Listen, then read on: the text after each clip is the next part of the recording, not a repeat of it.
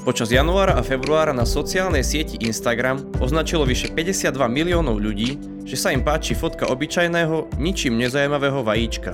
Autori pôvodne recesistickej kampane využili získanú popularitu a s nasledujúcimi obrázkami praskajúceho vajíčka a sloganom "Doľahol na mňa tlak sociálnych sietí" upozornili na krehkosť nášho duševného zdravia. Práve o tlaku, ktorý na nás dolieha, sa budem dnes rozprávať so psychologičkou a koordinátorkou poradne í péčko bodka es ká Dominikou Rajnerovou.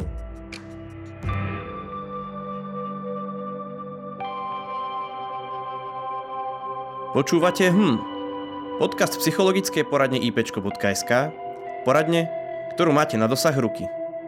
Moje meno je Rudo Sladkovský.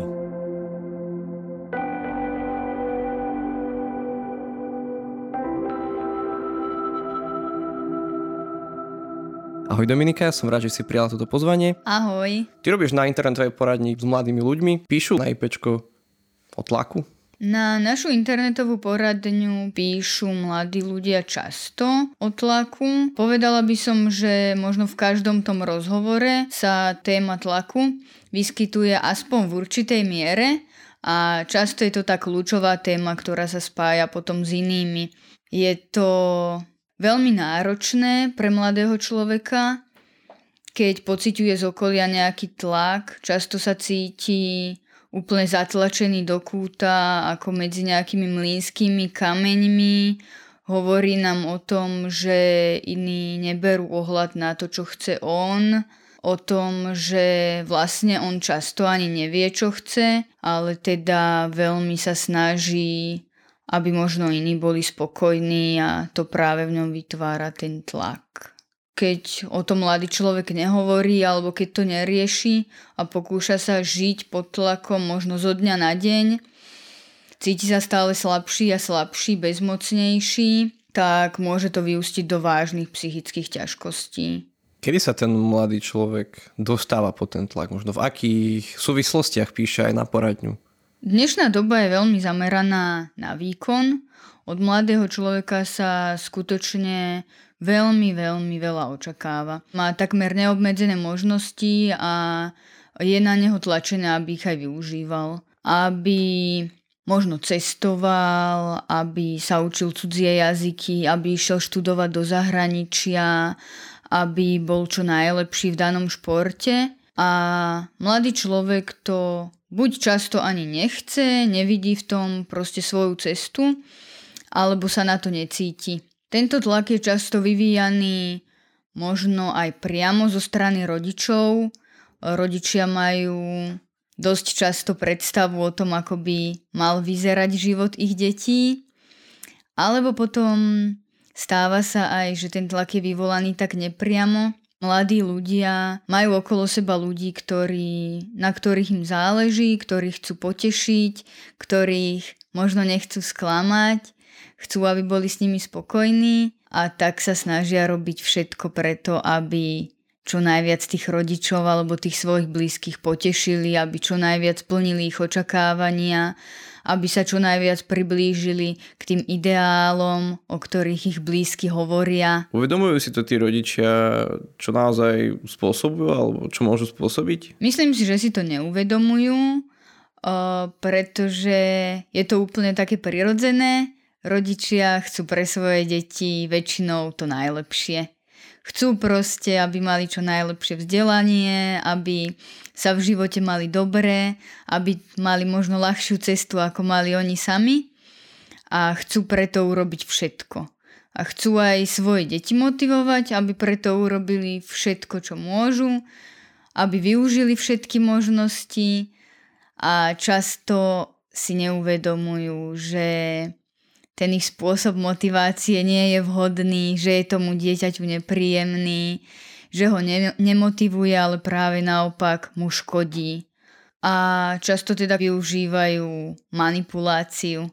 Väčšinou si to takto nepomenujú. Skutočne to, čo robia, robia s najlepším úmyslom, avšak ich deti to nechcú. A rodičia sú si aj vedomi toho, že ich deti to nechcú, ale chcú im zabezpečiť čo najlepšiu budúcnosť a tak volia stratégie typu účel svätý prostriedok. Ako si ty povedal, že vajce pod tlakom prasklo, tak ja som rada, že mladí ľudia o tlaku hovoria, že hovoria o ňom s našimi psychológmi, pretože práve to im môže pomôcť k tomu, aby ten tlak nakoniec zvládali, a pretože pod tlakom sa často cítia skutočne na prasknutie.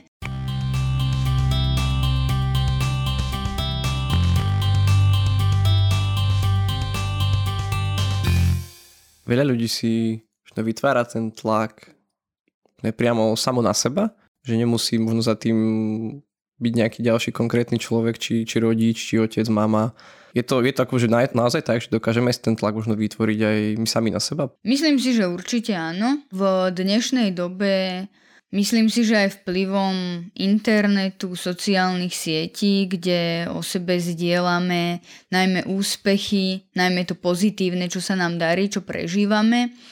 Máme obraz o takom peknom, pozitívnom, úspešnom živote. Avšak často si neuvedomujeme, že aj ľudia, ktorí zdieľajú všetky tieto veci pozitívne, tak majú aj ťažšie dni. Práve týmto spôsobom si môžeme aj sami na seba vytvoriť taký tlak, že my by sme sa nemali mať zlé, my by sme mali byť stále motivovaní, stále pozitívni, stále usmiatí, mali by sme dosahovať úspechy, mali by sme možno motivovať aj iných, byť dobrý v škole, v práci, pretože toto je taký vzor úspešného človeka dnešnej doby, ktorý niečo dosiahne, ktorý bude šťastný, ktorý bude výnimočný. Ale pritom mať zlý deň alebo necítiť sa úplne OK, tak je to úplne v pohode a normálne. Samozrejme, každý z nás to určite pozná, že niektorý deň je horší, niektorý deň sa cítime zle, nič sa nám nechce, nie sme motivovaní k tomu, aby sme si išli za svojimi životnými ideálmi a snami a proste potrebujeme si iba oddychnúť, nerobiť nič. Môžeme mať kľudne aj horšiu náladu, byť smutný, je to úplne v poriadku.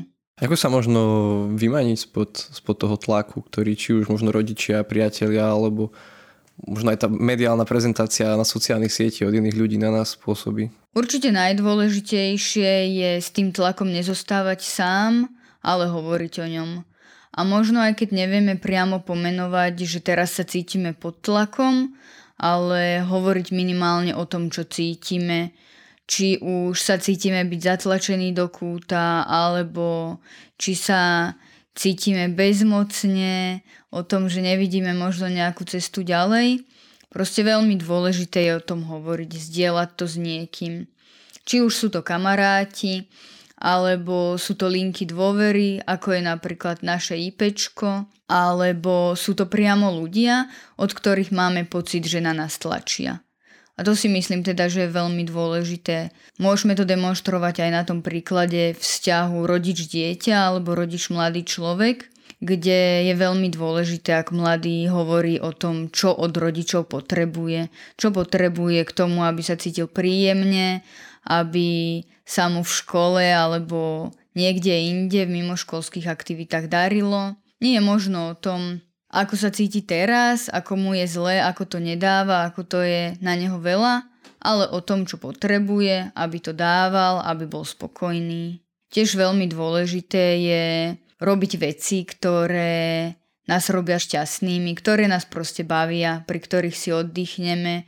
S tými aktivitami veľmi súvisí tá naša vlastná predstava o živote. Premýšľanie o tom, čo vlastne my sami chceme, o tom, ako si náš život, našu budúcnosť predstavujeme, čo v ňom chceme dosiahnuť, bez ohľadu na to, čo chcú od nás iní. Možno to znie tak tvrdo, že bez ohľadu na to, čo chcú od nás iní, ale skutočne je veľmi dôležité, aby sme vo svojom živote boli hlavne my sami spokojní a aby sme si na to, čo robíme, utvárali názory sami. A môže to byť pokojne aj s pomocou tých druhých, na ktorých nám záleží, ktorí sú pre nás dôležití. Avšak hlavnými hrdinami v našich životoch sme my. My si nesieme za ne zodpovednosť a je úplne v poriadku, ak urobíme také rozhodnutie, ktoré si teda myslíme, že povedie k tomu nášmu šťastiu.